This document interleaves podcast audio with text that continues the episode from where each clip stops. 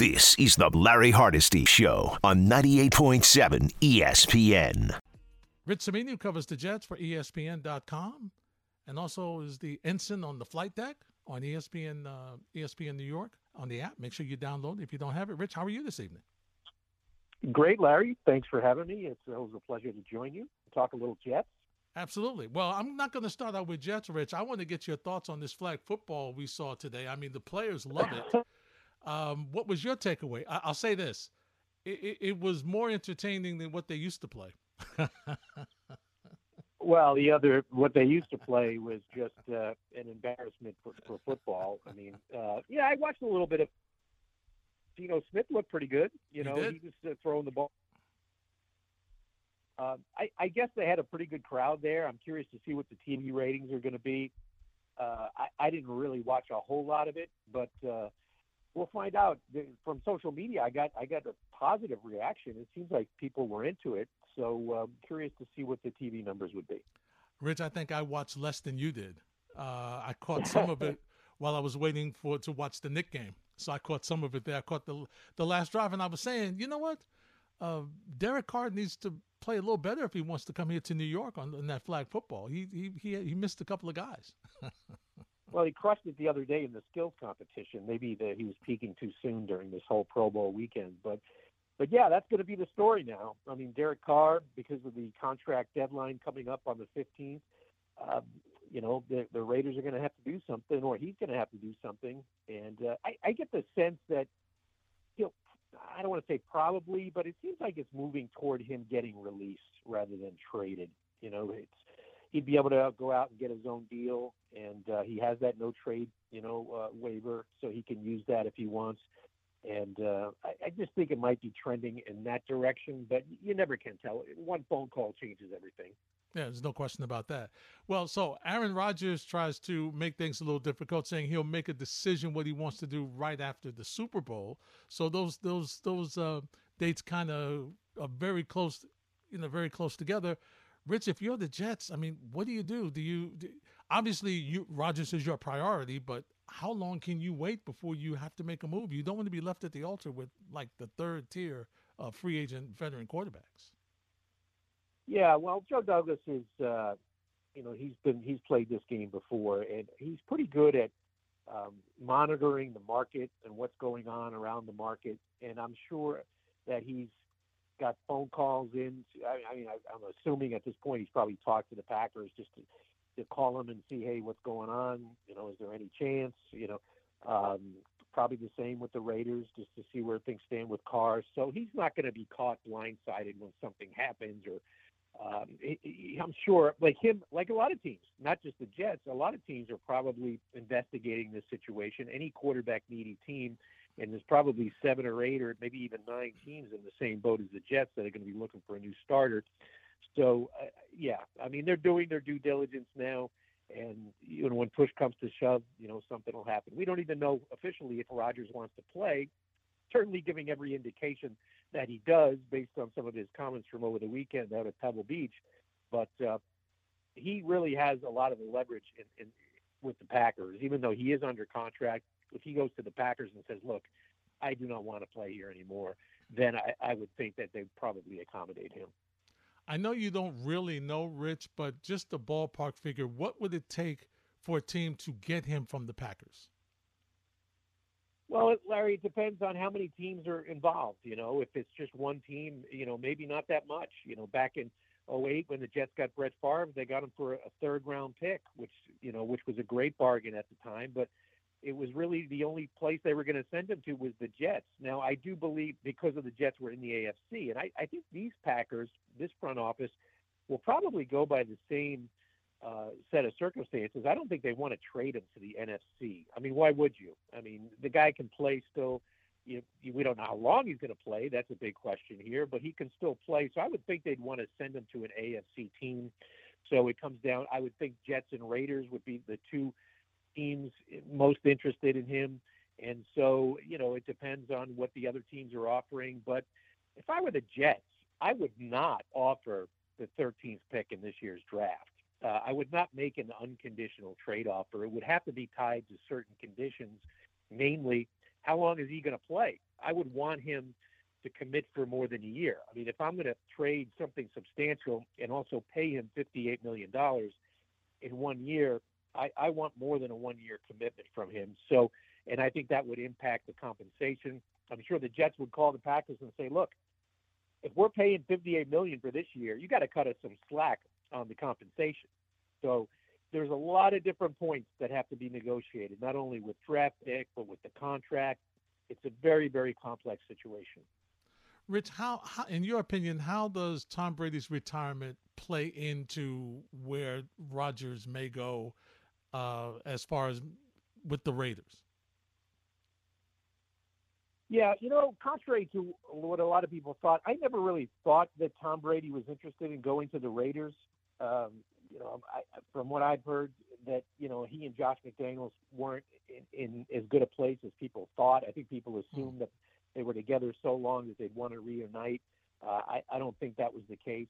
I think Brady had had enough of Josh McDaniels and was not considering the Raiders. So yeah, I mean, I do think the Raiders would be interested. I mean, you have uh, Davante Adams, of course, publicly, you know, lobbying for Rodgers, but he doesn't even have to do that publicly. I mean, he can just call him up or text him. I mean, we know how close they are from their time together in Green Bay, so he's going to be a great recruiter for for uh, for the Raiders if the Raiders do indeed want him. You know, no state income tax in Nevada. That's uh, that's probably a pretty good deal if you got sixty million dollars coming to you. So that'll save you some money for sure. But uh, yeah, I think the Raiders and the Jets are probably the two teams that are going to want him the most. Rich Cimini's my guest. All right, Rich, we mentioned Derek Carr. What's, I guess, plan B and C for the Jets if, uh, you know, they don't grab Aaron Rodgers? Yeah, I mean, they they're going to have to set a pecking order. Like, my guess is that Rogers Rodgers is the best fit for the Jets.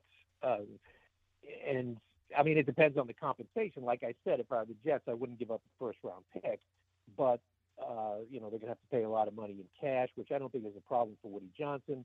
The cap implications are the first year is surprisingly low because of the hmm. way the contract works. I think it would be about a 15 or 16 million dollar cap hit for the Jets. So obviously they could fit that in. Uh, the Jets, and for that reason, and also for the Hackett reason, Nathaniel Hackett coming to the Jets I think makes him the priority number one because he knows the offense. So you're minimizing the amount of transition for him. It should be a very easy transition, at least football wise, for him. So I think he would be priority number one for the Jets. Um, who is their number two? I guess it would be Derek Carr. I, am guessing there's probably a, a, gap between Rodgers and Carr. Uh, Carr is, you know, he's going to cost a lot of money. I mean, he's probably not going to be as cap friendly as Rodgers because if he hits the open market, he's going to end up signing a deal that'll probably inflate his cap number. Uh, so you have to consider that. Uh, from what I've heard, I don't know if he's too keen on moving to a market like New York. I think mm. he may want to stay in a smaller market. I've been told by people who know him that he would not really thrive in a place like New York. So I don't know if the Jets are considering that. Eh, eh, you know, I'm sure they consider everything, but he also has a terrible record in cold weather. I mean, there's a lot of stats out there on just how bad he is when the temperature is under 30 or 40 degrees. You know, not that. I mean, that would affect a few games per year in New York, but not but not a whole lot. So, yeah, I would think Rodgers is number one for the Jets, then probably Carr and Garoppolo very close. I think um, the the familiarity with Robert Saleh makes Garoppolo a, a fallback option for them. Yeah, absolutely. And listen, I, I, I, in some ways, Rich, I might rule Garoppolo a little ahead of Carr, but you know his availability has been it's a concern. Yeah, so one thing with Jimmy is you know he's missed a lot of time. One thing with Derek Carr, he's incredibly durable. I think he had started 90 or 91 straight games before he got benched at the end of the year. So the durability, and that's something that's important to the Jets because they've gone through a lot of quarterback injuries the last couple of years. Uh, the durability is important to the Jets. So when you get a Derek Carr, you know he's going to uh, he's going to play. He's going to be available. He'll probably he's not going to light up. You know, he's gonna, not going to put up incredible numbers, but he can probably get you 25 touchdowns and, and 10 to 12 interceptions. You know, those aren't you know Pro Bowl type numbers, but those are solid quarterbacking numbers. I'd say he's probably in the middle of the league in terms of quarterbacks, probably in the 14 maybe in the 12 to 16 or 17 range, right around there. Uh, how much is that worth to the Jets? Are you willing to pay 35 to 40 million dollars a year for something like that? My guess it would be more in the 30 to 40 million dollar range. So the Jets have to take that into consideration. So there's there's so many factors that hmm. go into it. But the bottom line is we know the Jets have to get a quarterback. They can't come out of this with like the fourth best quarterback on the market. That would just be a real bad look for the Jets. It really would be. Really would be. Rich, speaking of quarterbacks, we know about we know that Zach Wilson's still there.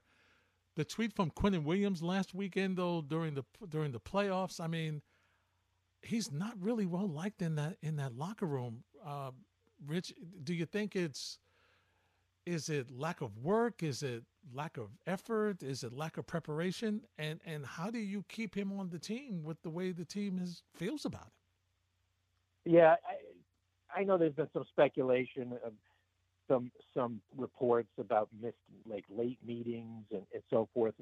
Everyone I've checked in with at the Jets said that is not the case with him. Uh, the kid does work hard. He shows up on time. He wants to be good. I don't think that's the issue. I think he's got some leadership, you know, qualities that need to be examined. Um, obviously, the team doesn't see him as a great leader. The stuff on the field, look, everybody who's listening to this knows you don't need me to explain that he did not play well at all last year. I mean, it was it was bad, and I think Zach would be the first to admit it. And he's got a long way to go physically to get back to where he hopes to be, and also, like you mentioned, the leadership, the relationships in the locker room. I think there's got to be some repair done there. The Jets say they're going to keep him. They they've been said it repeatedly and emphatically. We're going to keep this guy. We're going to try to develop him, and so forth. I I wonder.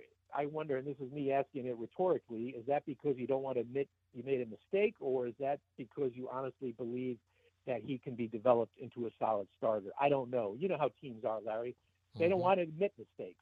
And I don't see Zach Wilson ever being the Jets starting quarterback again. Wow. I, I, just don't. I mean, maybe he's the backup this year behind a, a Rodgers or a Garoppolo or a Carr. I don't ever see him being the starter again.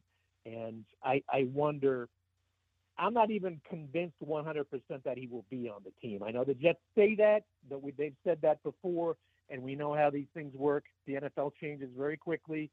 Uh, I could see them moving on from him in, in a trade, maybe part of a, a quarterback trade. Who knows? But a lot of questions surrounding Zach Wilson for sure. Rich Cimini, wow, that's a heck of a statement. Uh, before I let you go, let's let's get your thoughts on some of these free agents that the Jets have to make some decisions on. Let's start with Quinnen Williams. How, how soon do you think they'll try to start to get something done with him, and what can they expect to uh, have to pay for this young man who had a really good season this year? Yeah, well, he's not a free agent. You know, he is signed for one more year. So the the issue with Quinnen, and, and which he articulated at the end of the year, he wants a new contract by the start of the offseason program, which is in mid-April. I, I do not foresee that happening. So I suspect Quinnen Williams, as he said, would sit out the offseason program as he uh, tries to get a contract extension. I think the Jets want to sign him to a contract extension and uh, we know how good he was this year. I thought he was probably the second best defensive tackle in the NFL behind Chris Jones.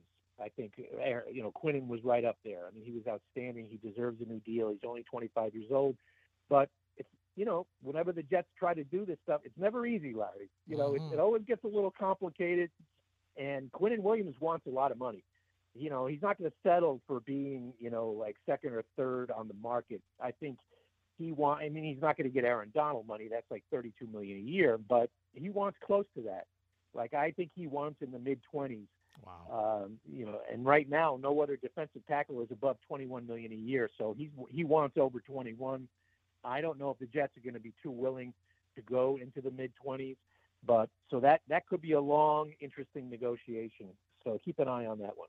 Mm-hmm. And what do you think could be some uh, cap casualties? maybe some restructuring that the team's going to have to do. Give me three guys, the three guys off the top of your head that the Jets are really going to have to make a decision on that, the impact guys. Yeah, they're going to have to restructure C.J. Mosley because it's like a $22 million cap number. You know, they did it last year, and that's the problem when you get into restructuring.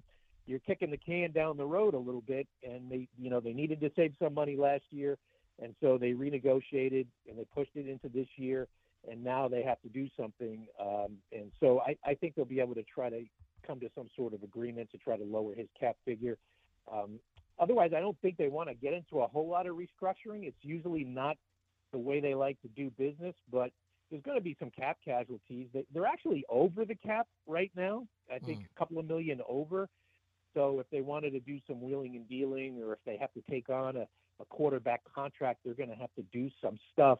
I think Corey Davis is a prime candidate to be released or, or traded. That would save them $10 million. I think uh, Braxton Berrios is a possibility that would save them 5 million. Carl Lawson's interesting. Uh, that would save them a lot of money. I think it's 15 million, but you know, there's a, there's an extra value for edge rushers in the NFL. Maybe that's a restructure situation. He's only got one year left on his deal, so they'd have to extend his deal. He had a good year, not a great year, and so I think that would be a, a very interesting decision for the Jets. Duane Brown is another guy who probably will be released at a million dollars. So when you add it all up, they can come up with you know 30 to 40 even 50 million dollars in cap room by just doing what we just talked about wow sounds like the flight deck's going to be busy rich. Flight deck might be uh yeah might be taking off. Uh, we've been on a little hiatus lately kind of laying low since the season's been over but you know this is going to be a starting i think you know the combine is traditionally a, a time when you know all this stuff starts percolating and that's at the end of the month. So uh, keep an eye on the end of the month when uh, all, the deals are made in Indianapolis at the combine usually. No question about it. And Rich will be all over it for the Jets. Rich, thanks for a couple of minutes, my friend. We'll talk soon. You bet, Larry. Thanks. Take care. All right, you too. Rich Cimini. That's the latest on what's going on with the Jets. So he broke down a lot of information. And I know a number of you agree that they don't you don't expect Zach Wilson to be on this team. It's interesting. 1 800 919 3776. We'll take your phone calls in a minute, but first, come out to see the Michael Kay Show live Friday, February 10th at 3 p.m. from 317 Main Street. That's in Farmingdale for a special countdown to kickoff broadcast to get you ready for the big game. It's just steps away from the Farmingdale station on the LIRR. We're bringing the big game experience to you at 317 Main Street, brought to you by Jack Daniels, Resorts World Bimini, Grand Marnier, PC Richard and Son, Slomin's, and Ben Kosher Deli. Hardesty till midnight continues on 98.7 ESPN. This is the Larry Hardesty Show on 98.7 ESPN. Phones. Uh, let's start out with Jonathan in Brooklyn. Jonathan, you are next on ESPN. Hey, how are you? All right, Jonathan. What's going on? Thank God, Baruch Hashem, very good. So I just wanted to talk about Kyrie to the Mavericks for a 2nd mm-hmm. um, a lot of people give the Nets a lot of flack about what they do with Harden, KD, and Kyrie. So first of all, say 98% of teams, 99, every team, nearly every team in the league would take those three as a gamble, even with all their personalities. And fly, Eagles, fly on the road to victory. All right, Jonathan, thanks a lot. 1 800 919 3776. Steve in Jersey. Steve, you're next on 98.7. Steve? Bye, Steve. Richard's in Manhattan. Hey, Richard. Hey, Larry, before I go talk basketball, you know, I was looking at the top four sack artists in the NFL out of the top 16. Four out of the top 16 sack artists are on the Philadelphia Eagles. Like I mean, the linebacker is number th- yeah, the linebacker is number three, and then mm-hmm. the three defensive linemen are tied, uh, uh, and they're up there. So you t- and every other te- there's ten other teams with one each, and they've got 4 Mm-hmm. I mean, mm-hmm. that's never happened in the NFL, not that I recall. I mean, maybe you got to go back to the Justin Tuck, uh, uh, Michael Strahan days. But, geez, so how do you bet against the Philly this year? I mean, I understand uh, Mahomes is magical. He's the closest to Montana that we've seen. But uh, four defensive linemen like that, they're going to put on some pass rush. And, you know, with Mahomes hobbling a little bit, he's got to be hobbling a little bit. I I don't I don't see it. I don't see how you get a bet against Philadelphia. You know, Larry. Also, one other one other thing. I was thinking about Kansas City and the Philadelphia uh, relationship. Mm-hmm. Larry, of course, we're too young to remember this, but when the Philadelphia Athletics, you know, they were owned by Connie Mack in baseball. when they moved from Philadelphia in, after the 1954 season, do you know where they moved? No. To Kansas City. Oh, okay. Wow. All right. So you'd have to be 85, 90 years old to remember that connection, or 80 years old at least. Mm-hmm. But there's a connection between Philadelphia and Kansas City. Uh, as far as the uh, Knicks go, uh, I'm happy that uh, Thibodeau finally got off the hook because these last three games that the Knicks played uh, were not Thibodeau's finest. They won no. one and lost two, right? I mean, those last play game, last second play plays at the end of the game show that Thibodeau was not making the right decisions of who he got the ball to or how they played the uh, three point play at the end of the game. Those were not good decisions. I blame Thibodeau for losing two of those last three games, but he, we made up today. It was a good, solid win. Uh, I'm hoping the Nets did okay with their trade under the circumstance. I mean, I'm going to miss the guy, and I'll never forget that game last Saturday night, Knick Net game. Boy, did that bring me a lot of entertainment. He was so mm-hmm. great to watch, so fun. Larry, one last thing. Mm-hmm. In your recollection, have you ever seen two ball dominant guys yeah. match together like this? Do you remember anything like this? I mean, for long term. Yeah. You, have you ever seen Doncic and the Kyrie like this? That kind of situation? Not that I can think of, Richard. Thanks for the phone call. Not that I can think of off the top of my head. Uh, but the one thing I will say is that Kyrie has at least shown you that he will give up the ball. I mean, he did that when Harden was with, with Brooklyn. And he said, listen, Harden's going to be the, the, the point guard. I'm just going to go around and shoot when I'm looking, you know, doing what I need to do. So he has he has shown that he can take a back seat.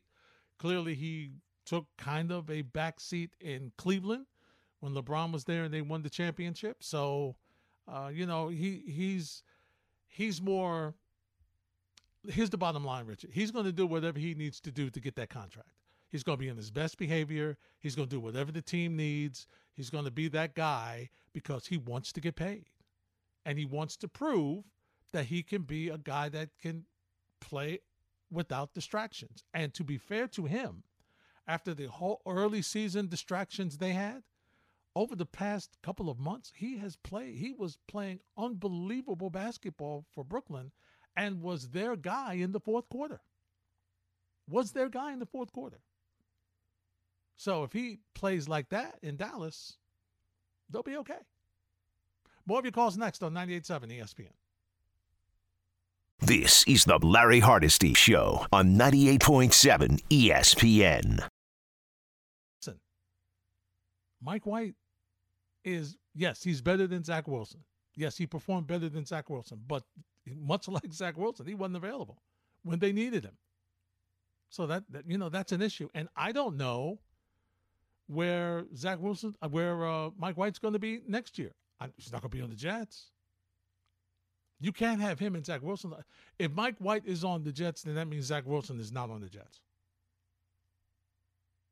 I'm just saying that that's what it means. He's not there. You can't have you can't go through that again.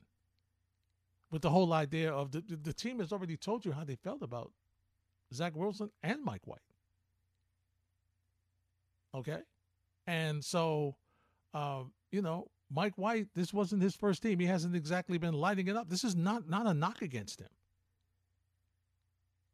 But nevertheless, he, you know, he's not he I don't know that he's a starting quarterback in the NFL now either. Once again, because of his lack of availability. You you got to be available to be a starter in this league. You do. You said, well, Larry, maybe better offensive line. Maybe uh, I don't know. We'll see. You know what? You look at the successful quarterbacks today.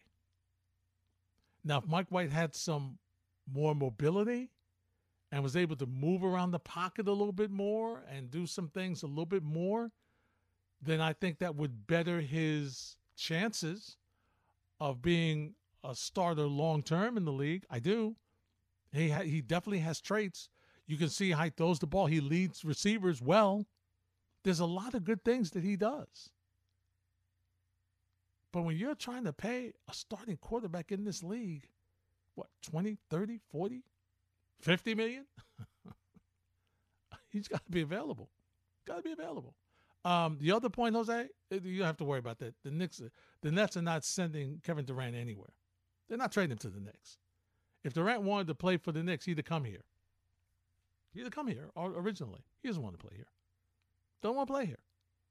He's happy in, in Brooklyn. Okay? And so now he's going to have to adjust. He's got a new club that they're working on to try to build around him.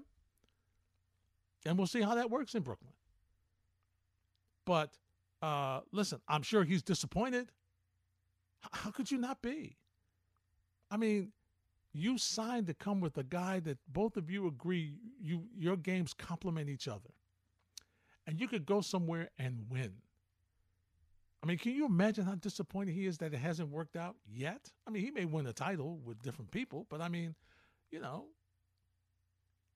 he could have stayed in. He, if he had stayed in Golden State, he probably would have had another ring. But he wanted to leave, come with Kyrie, and it just didn't work out. Injuries, bad luck. I mean, you know, foot on the foot on the line against Philly. That could have won them, gotten you know further in, into the postseason. That unfortunately didn't happen. But now you turn it around, and listen, the Kyrie era is over. And now you have to figure out what are you going to do? How can you put a team together that you're building around KD and you've got some nice young players. That listen, Cam Thomas put on the performance. He's a very talented young man. Claxton is a very talented young man. He has really improved. You see what he's been he's been dominant. Okay, he he's one of the reasons why the Nets defensive rating is up.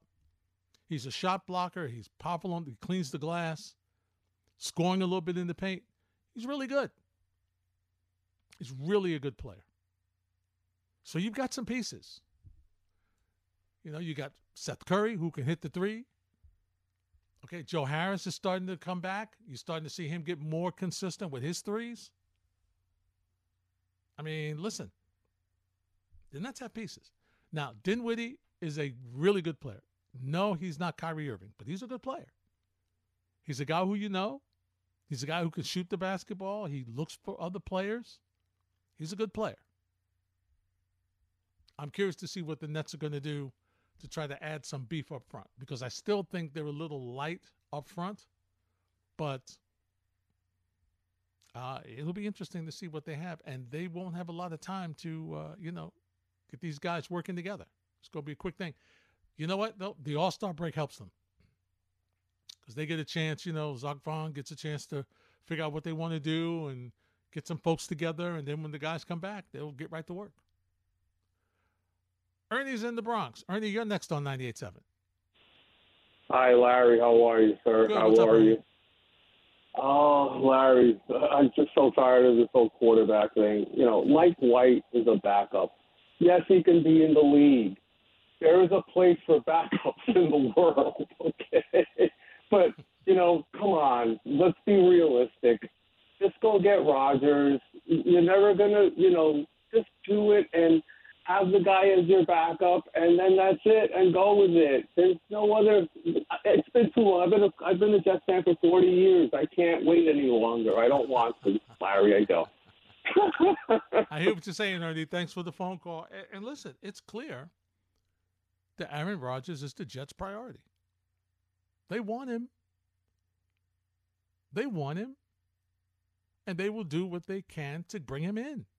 There's no question. They know they need a veteran quarterback. They know. Believe me, they watched. they know what the deal is. And once again, that's not the only move they have to make. They're not just a quarterback away. Now, they have some other, obviously, quarterback is one of the most important pieces. Okay. But they have some other things they got to do as well. Okay. They still need, I mean, they still need a more consistent pass rush. They got to be able to get off the field on third down. Okay, they did some nice things this year. There's no question. Did did the defense improve? Absolutely. Absolutely it did. But they got it they, they have to take another step. They've got to take another step. 1 800 919 3776. More of your calls next on 98.7 ESPN. This is the Larry Hardesty Show on 98.7 ESPN.